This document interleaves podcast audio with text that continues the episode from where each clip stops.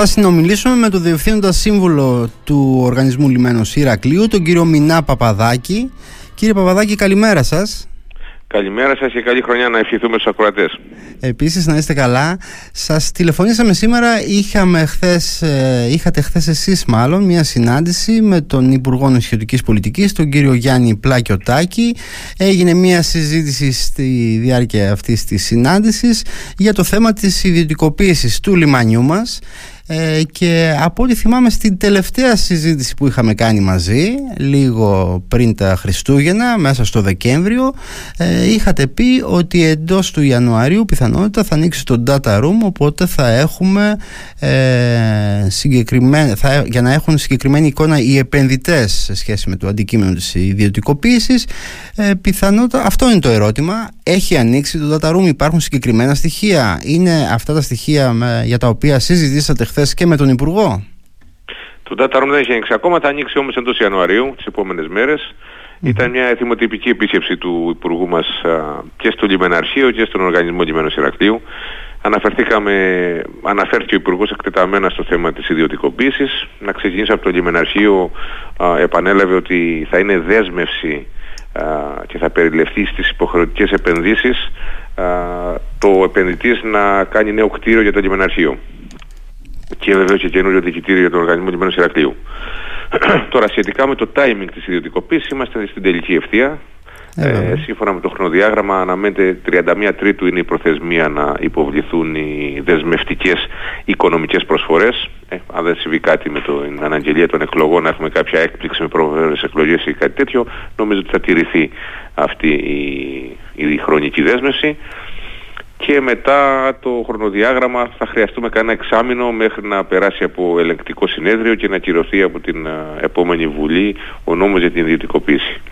Ο Υπουργός ξεκαθάρισε και έκανε σαφές για μια ακόμη φορά ότι από την ιδιωτικοποίηση εξαιρούνται ο ενετικός λιμένας, οι τρεις θύλακες που είναι το παλαιό κτέλ, ο θεατρικός σταθμός και το λιμενικό τα λινοπεράματα και τα λιμάνια του Νότου.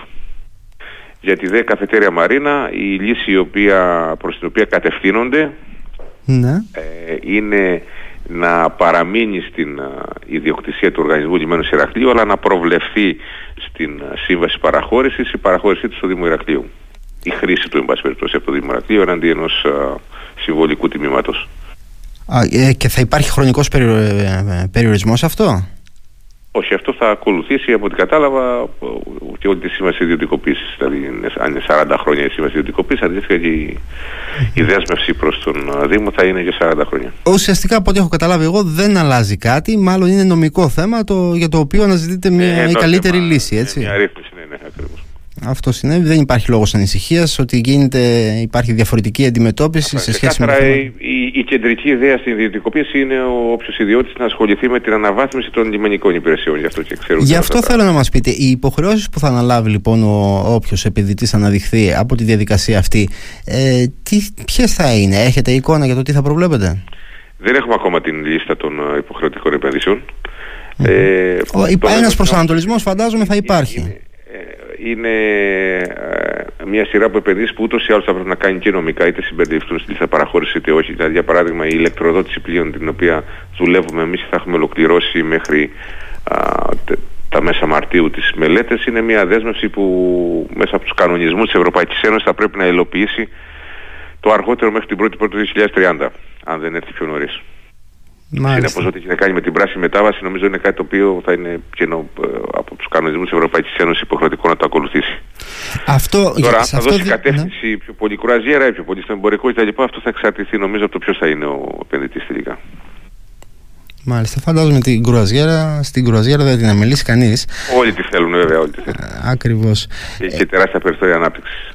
Εγώ θα ήθελα να επιμείνω λίγο σε αυτό που είπατε για το ενεργειακό ζήτημα, για το οποίο ξέρω ότι και εσείς έχετε εργαστεί όλο το προηγούμενο διάστημα. Τι ακριβώς, ε, ο σχεδιασμός ο δικός σας, τι ακριβώς προβλέπει θα μας πείτε και ποια είναι η καινοτομία που προσπαθεί να πετύχει τώρα το λιμάνι του Ηρακλείου; Λοιπόν, το ένα είναι, είπαμε, η, η ολοκλήρωση των μελετών για να έχουμε εγκατάσταση ηλεκτροδότησης και ηλεκτροφόρτησης πλοίων, δηλαδή τα πλοία τα οποία θα προσεγγίζουν είτε κουραζιερόπλια είτε πλοία ακτοπλοείας το λιμάνι μας να συνδέονται με το τοπικό ηλεκτρικό δίκτυο και να σβήνουν τις δευτερεύουσες μηχανές ούτως ώστε να έχουμε μηδενική ουσιαστικά ατμοσφαιρική ρήπανση και μηδενικό αποτύπωμα διοξιδίου του άνθρακου. Θα είναι μια μεγάλη επανάσταση νομίζω το λιμάνι μας και θα είναι και ένα ανταγωνιστικό πλεονέκτημα ειδικά στον ευαίσθητο τομέα της κουραζιέρας όπου πλέον λιμάνια τα οποία δεν θα μπορέσουν να ακολουθήσουν σύντομα θα εξαιρούνται ή δεν θα προτιμούνται μάλλον στα δρομολόγια των μεγάλων εταιριών κρουαζιέρας. Ε, ο δεύτερος πυλώνας στον οποίο δουλεύουμε είναι η εκμετάλλευση της κυματικής ενέργειας και η μετατροπή της σε ηλεκτρική ενέργεια.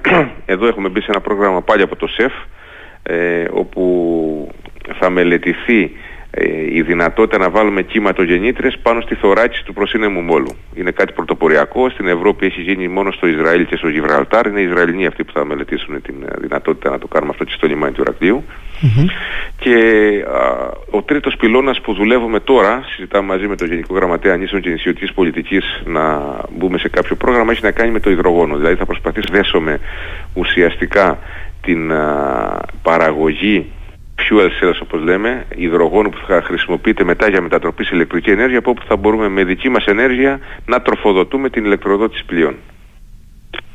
Μάλιστα. Πολύ σημαντικά έργα και καινοτόμες επιλογές αυτές τώρα που έχετε κάνει. Φιλόδοξο το σχέδιο. Ε, να σας πάω εγώ να ρωτήσω, είπατε δεν υπάρχει, ε, δεν έχει ξεκαθαρίσει ακόμη το θέμα των υποχρεώσεων που θα αναλάβει ε, ως προς την εκτέλεση έργων αλλά αναφέρατε ότι αυτό που γνωρίζουμε αναφέρεται ας πούμε για παράδειγμα την αναβάθμιση του κτηριακών υποδομών Τα κτηριακά, ναι, ναι τα κτηριακά έχουν αποφασίσει ότι θα είναι μέσα ε, σε αυτά ε, τώρα μιλάμε για αναβάθμιση των υπάρχοντων κτίριων ή θα πάμε σε... Το Master Plan προβλέπει να γίνουν mm. καινούρια κτίρια, είναι πλησίον της προβλήτας 6 στην ανατολική πλευρά του λιμένος. Καινούριο. Καινούρια κτίρια, ναι. Μάλιστα. Πολύ ενδιαφέρον. Ε, όλα αυτά να κάνουμε μια ανακεφαλαίωση. 31 Μαρτίου θα έχουμε τις οριστικές ε, προσφόρες. Τώρα εκεί θα ακολουθήσουν οι εκλογές πιθανότατα να έχουμε κάποιες καθυστερήσεις. Πάντως πιθανότητα μέσα στο έτος. βέβαια, ναι, ναι. Αλλά μέσα μέχρι τέλος του έτους θα πρέπει να έχει ολοκληρωθεί η διαδικασία. Θα έχει ολοκληρωθεί. Ε, Επίσης αυτό που είπε ναι. ο Υπουργός ότι θεωρεί ότι δικαιώνεται η κυβερνητική πολιτική από την Ιγουμενίτσα όπου δόθηκε ένα πολύ ψηλό τίμημα στην Ιγουμενίτσα και αισιοδοξούμε ότι και στο Ηράκλειο θα γίνει η μάχη της Κρήτης που θα έχουμε τουλάχιστον 5-6 ενδιαφερομένους να διαφερθούν με αρκετά υψηλό τίμημα. Αυτές είναι οι ενδείξεις εν πάση περιπτώσει. Ναι, έχουμε μια καλή ένδειξη από την Ιγουμενίτσα δηλαδή. Πιθανότατα θα κινηθεί σε υψηλά επίπεδα. Και... Είμαστε στα ίδια επίπεδα και λίγο πάνω από την Ιγουμενίτσα σε έσοδα και σε κερδοφορία αρκετά πάνω, οπότε το λογικό είναι το τίμημα εδώ να είναι υψηλότερο. Και επίσης και ως λιμάνι η Γουμενίτσα είναι, έχει μια κατεύθυνση κυρίως την ακτοπλοεία. Εμείς είμαστε ένα πολύ θεματικό λιμάνι με πολλές δυνατότητες ανάπτυξης σε διαφορετικές δραστηριότητες.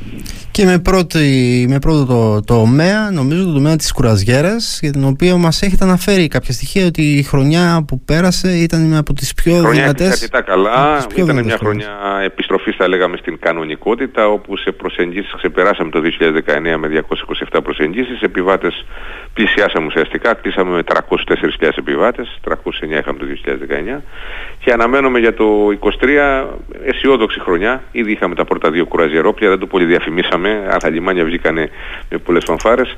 Ε, αναμένω με 250 προσεγγίσεις και θα πάμε πιστεύω πάνω από 350.000 επιβάτες. Οπότε μάλλον μιλάτε για καινούριο ρεκόρ κάθε χρόνο ναι, ναι, θα, ανωδικά, κινούμεθα ανωδικά. Κινούμαστε ανωδικά, αυτό είναι πολύ θετικό. Κύριε Παπαδάκη, σας ευχαριστώ πάρα πολύ. Εγώ ευχαριστώ. Και ελπίζω αυτά που είπατε πολύ αισιόδοξα μηνύματα, ελπίζω να υλοποιηθούν κιόλας. Και μάλλον θα... μέχρι τέλους.